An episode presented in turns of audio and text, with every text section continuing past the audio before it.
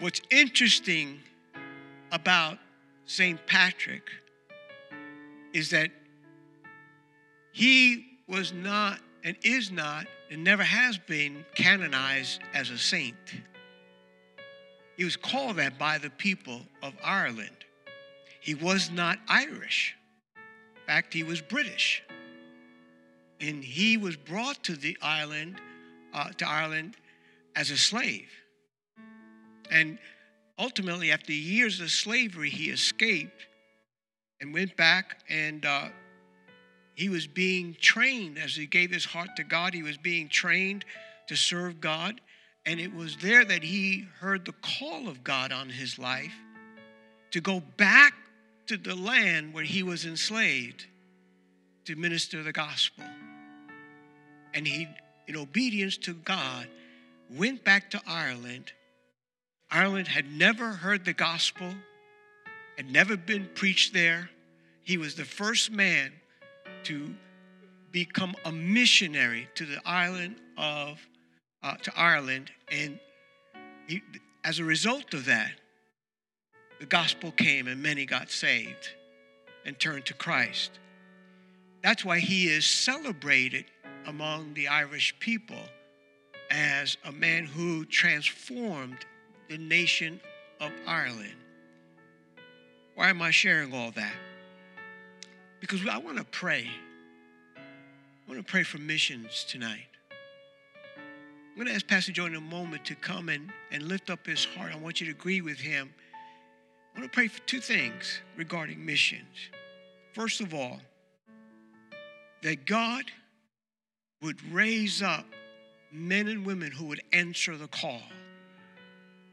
Think about that for a moment. He answered the call of God to go back to a nation where no one was a believer and a nation that had enslaved him for years. And because of one man, one man, a whole nation was turned to Christ. And that the gospel came in and it began to spread there and impact the whole nation. It's amazing what God can do with one obedient soul. So I want Pastor uh, to pray not just for people to respond to the call, but I also want to pray now for people who have answered the call. That, like St. Patrick, they would have a dynamic impact in the nation that God has called them to serve. Let's agree with Pastor Joey as he prays. When you were speaking, I was reminded of uh, one of St. Patrick's most famous quotes, and I just want to read that real quick just so you can hear the heart of my prayer. He said, Christ with me, Christ before me, Christ behind me, Christ in me, Christ beneath me, Christ above me, Christ on my right, Christ on my left, Christ when I lie down, Christ when I sit down, Christ when I rise, Christ in the heart of every man who thinks of me, Christ in the mouth of everyone who speaks of me, Christ in every eye that sees me, Christ in every ear that hears me. Oh, Heavenly Father, I echo the words of St. Patrick, God. Lord, we thank you for the men and women like him who are willing to make themselves less so that Christ may be made known more. Who are willing to sacrifice their homeland, who are willing to sacrifice plans that they maybe had for their own future in order to accomplish the goals that you have, God. Lord, that when people think of them, they may remember Christ. When people hear of them, they might remember Christ, God, that Christ would be the center of everything. And oh Lord, I pray that we would learn that lesson from our missionary friends. Lord, in a world where so often amongst our, our, our, own believers, amongst Christians, we, we lift up the names of celebrities and, and pastors that we esteem and that we admire. And Lord, we know that we're supposed to give honor where honor is due, but we also know that we're not supposed to elevate anyone above your name. And I thank you, God, that the missionary is happy with being nameless. Lord, I thank you, God, that the missionary goes to places where no one knows a pastor's name. God, they don't even know your name, but they have come not to make themselves known, but to make you known. And Lord, I pray, let that be the heart of us every single day, God. That we wouldn't be about our own selfish ambition, that we wouldn't be about our own conceit, about the comfortability of our own lives, God, we thank you for that stimulus check. Lord, I know for many people it has come at a necessary time and it's providing in areas where they desperately needed it. But Lord, there's also people that this is just a bonus, that this is just extra. Lord, I pray, remind them of the missionary who is waiting on their support who, unlike other people, he doesn't just have a regular check. Their dependency is on the support of your people to do the work you have called them to do. Lord, what stress might there be of just wondering if people stop giving, wondering if people have given up. And even in this past year, so many, as they looked at their finances, decided that the missionary was the first to go. And yet the missionary still went to where you called them, God. They didn't deny the calling. They didn't worry about whether or not the provision would be there because they've trusted in you. And so, Lord, I pray, help us to trust you as well, God. Lord, that the finances that we give when we give generously, Lord, Uh, I'm not worried about what the missionary is going to spend it on. Whether, whether he uses it to provide a, a, a coffee for a stranger in a cafe that he's witnessing the gospel to, or he's paying for the education of his child in school because now his child isn't growing up with everybody else back home. Lord, even these little things that seem insignificant to us are all part of your provision for them. And Lord, I thank you, God, and I pray not just for the missionaries that we've sent, but I pray for the ones that are going. I pray for the missionaries in our children's ministry who are learning the gospel now, who are internalizing the call of the Lord on their lives now, who are listening as they pray for your voice that says, Go there and it may not be right now, it may be in 30 years, but I will send you and I am raising you up. God, I pray for the next generation, those in our youth group who are learning the spirit of generosity, because one day they will depend on that generosity to do what you have called them to do. Lord, I pray that we not just only be a church that pays for missionaries, we would be a church that sends missionaries, we would be a church that raises up missionaries, that the gospel is important, Lord, that we wouldn't be about building our own castle, but about building your kingdom, God. Let it be done in your name, Lord because it is your name that is greater, God. At the end of it all, nobody cares if you went to Belmont Assembly. All that matters is that you get into the kingdom of heaven. And so, Lord, I pray for our missionaries, God, that they not worry one second about where their provision will come from. Lord, I pray for our missionaries that their security would be laid out in your hands, that they not worry about the safety of their children, the safety of their husband or their wife. Lord, that they would be concerned about your business. Father, I pray for supernatural favor. God, in some of these countries where it's illegal to proselytize, where it's illegal to even speak your name, God, I pray for supernatural favor. God, I pray for people in high positions and authority to open doors, Lord. Even unbelievers, God, if you can move the heart of Pharaoh, you can move anyone's heart, God. I pray that you would open those doors, that the gospel will be made known, oh God. Lord, we thank you because it's the work of the missionary and it's why there are more Christians in the southern hemisphere than there is in the north now. Areas that were long neglected, but the mission field was ripe and people went. And these areas like the United States and, and Ireland and England, that for centuries were the ones who sent missionaries, are now in desperate need for missionaries to come back and preach the gospel to us all over again. So, Lord, we thank you because it's the work of the missionary that reminds us that the gospel was never meant to be contained in the corners of these walls that it was always meant to go out, that the Great Commission is to go into all the lands, preach the gospel, baptizing them in the name of the Father, Son, and the Holy Spirit. So, Lord, we thank you and we pray, Lord, that that work will never cease until it is finished and complete in your presence. And yes, we pray Lord. this in Jesus' mighty name. Amen. Amen. Amen. Thank you, Pastor Joey. Praise the Lord. Have you ever had a deep desire for something because you just there was this inner craving that you had to satisfy. Uh, some most of us could probably identify with something like that regarding food. There are times that being from New York, I have a deep craving, a deep desire for real pizza.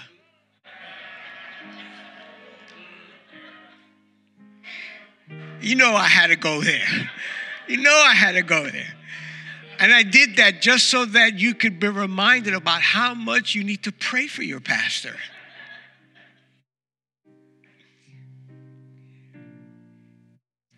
Tonight, I want to talk to you from one verse speaks to you and I about a deep desire as well as a kingdom principle that I believe God wants us to all understand tonight. One verse from Matthew chapter 5, verse 6. Jesus, teaching his followers, said this Blessed are those who hunger and thirst for righteousness, for they will be filled. Blessed, happy are those who hunger and thirst.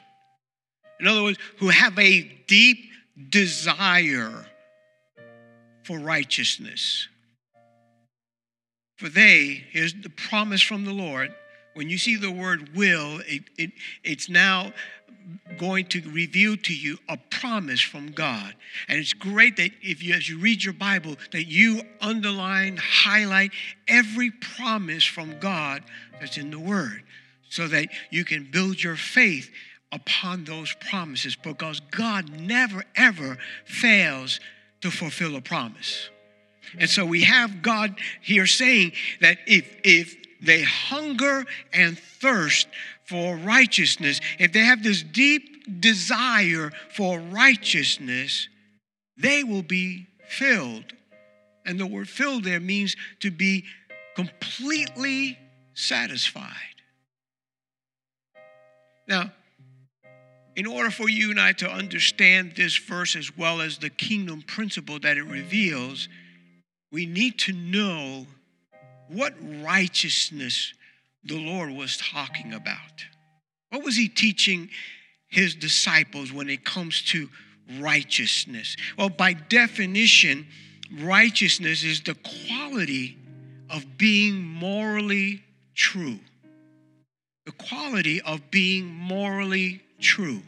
In other words, uh, righteousness has this morality to it where you know this is the true or the right thing to do, whether it's an attitude, whether, whether it's an expression, words, whether it's an action.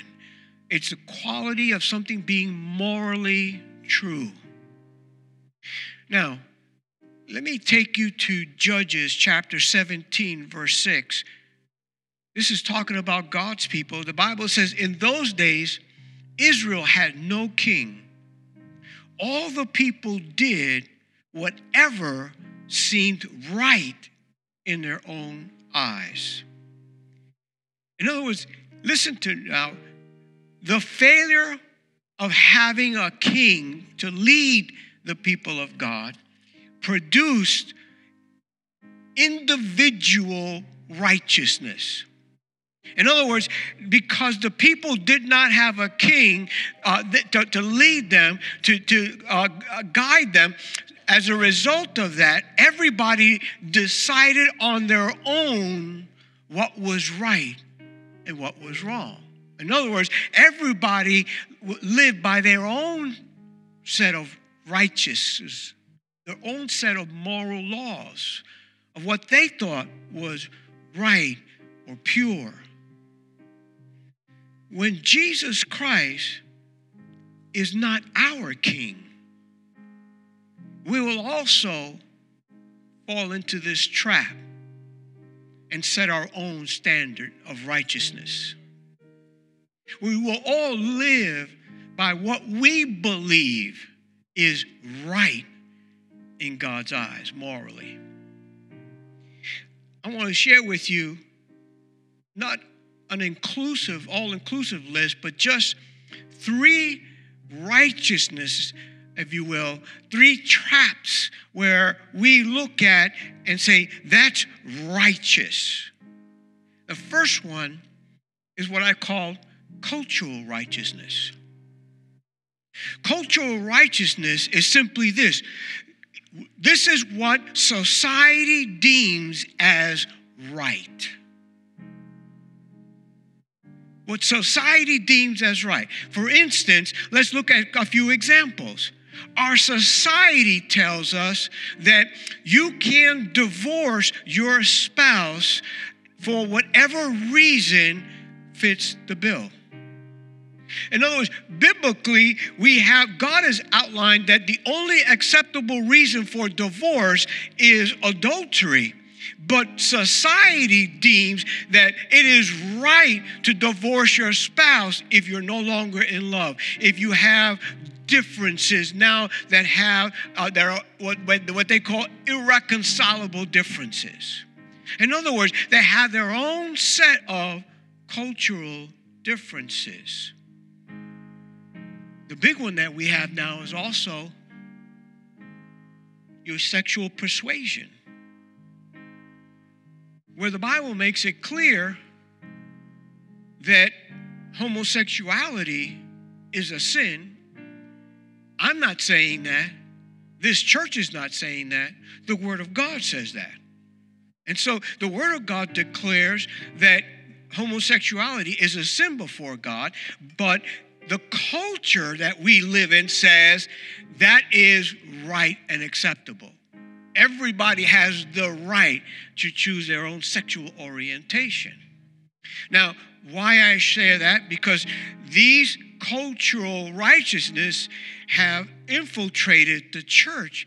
And now the people of God are saying it is right for us to accept that as right in God's eyes. Because who are we to judge?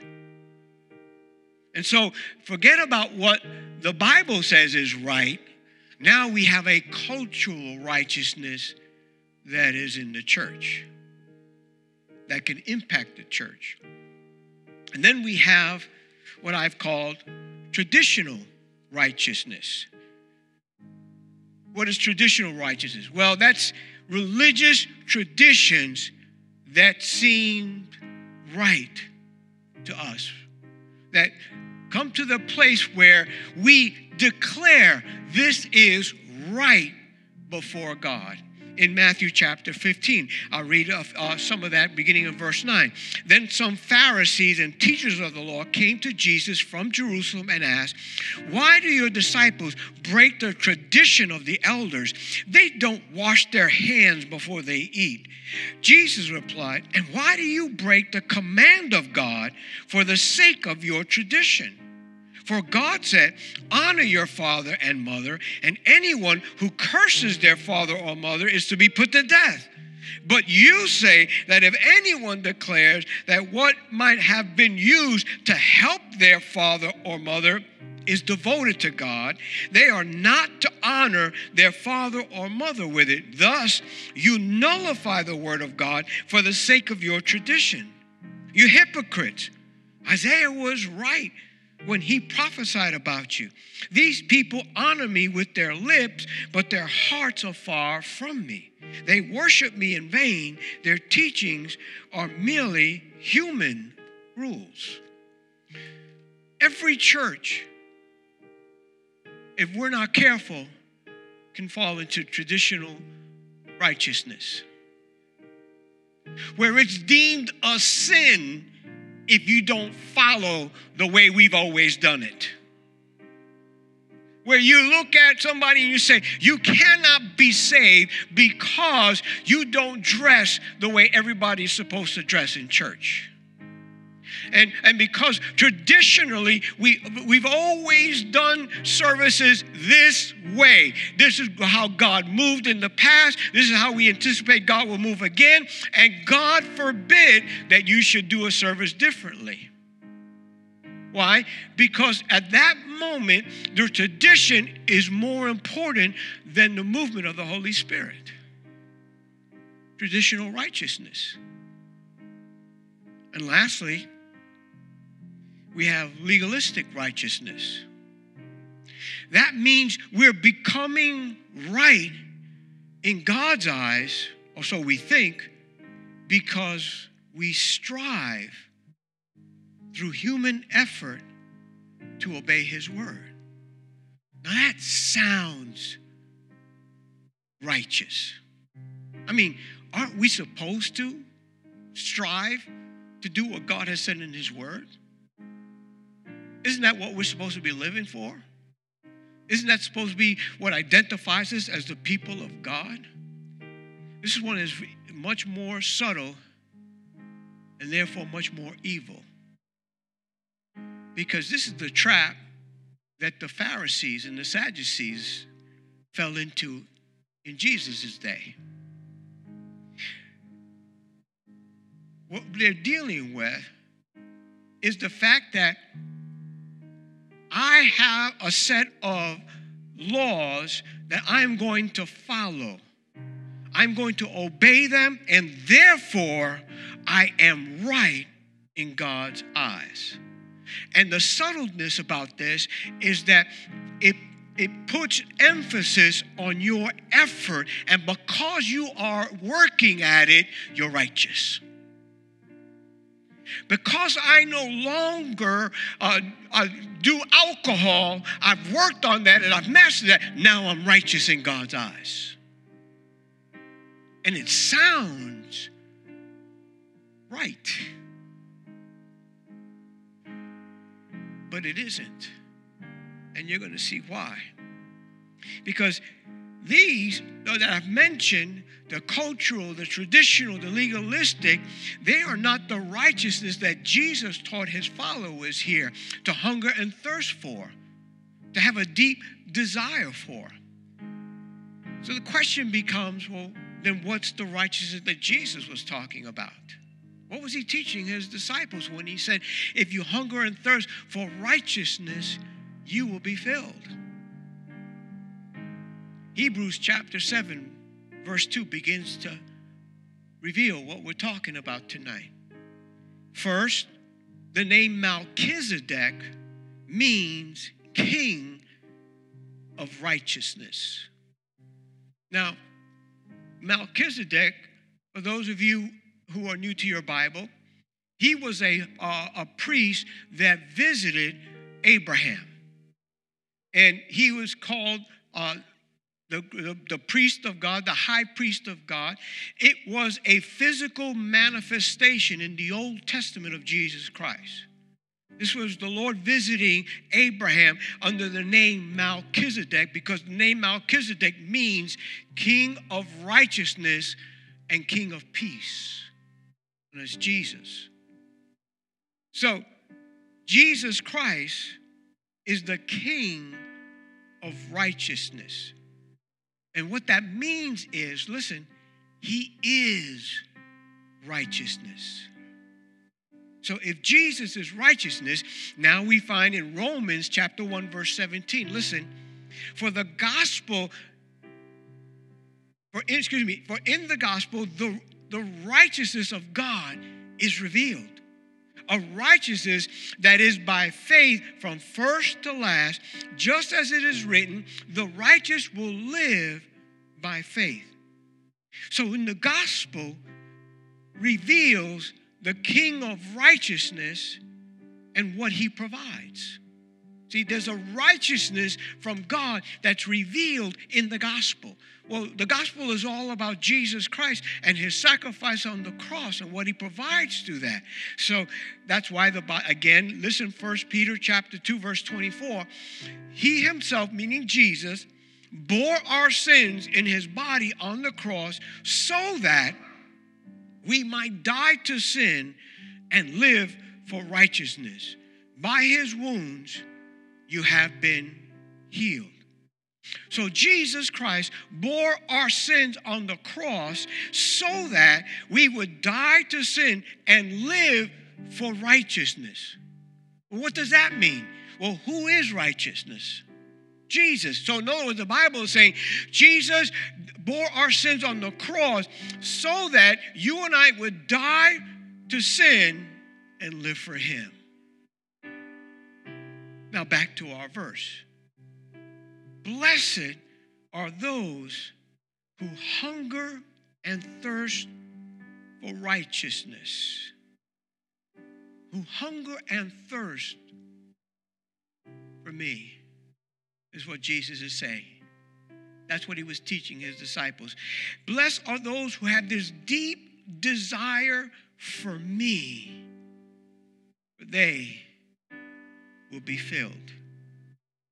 When Jesus Christ is our King, the one who rules over our life, he will produce and we will have this deep desire for his presence.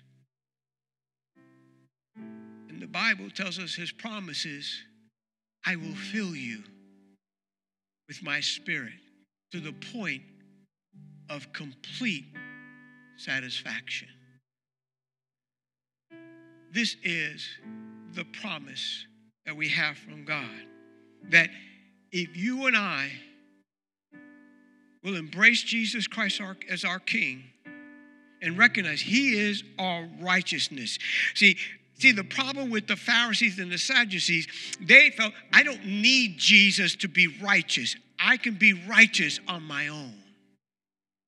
If I try hard enough, if I obey God's word and make a concerted effort to live right, then that will make me right before God.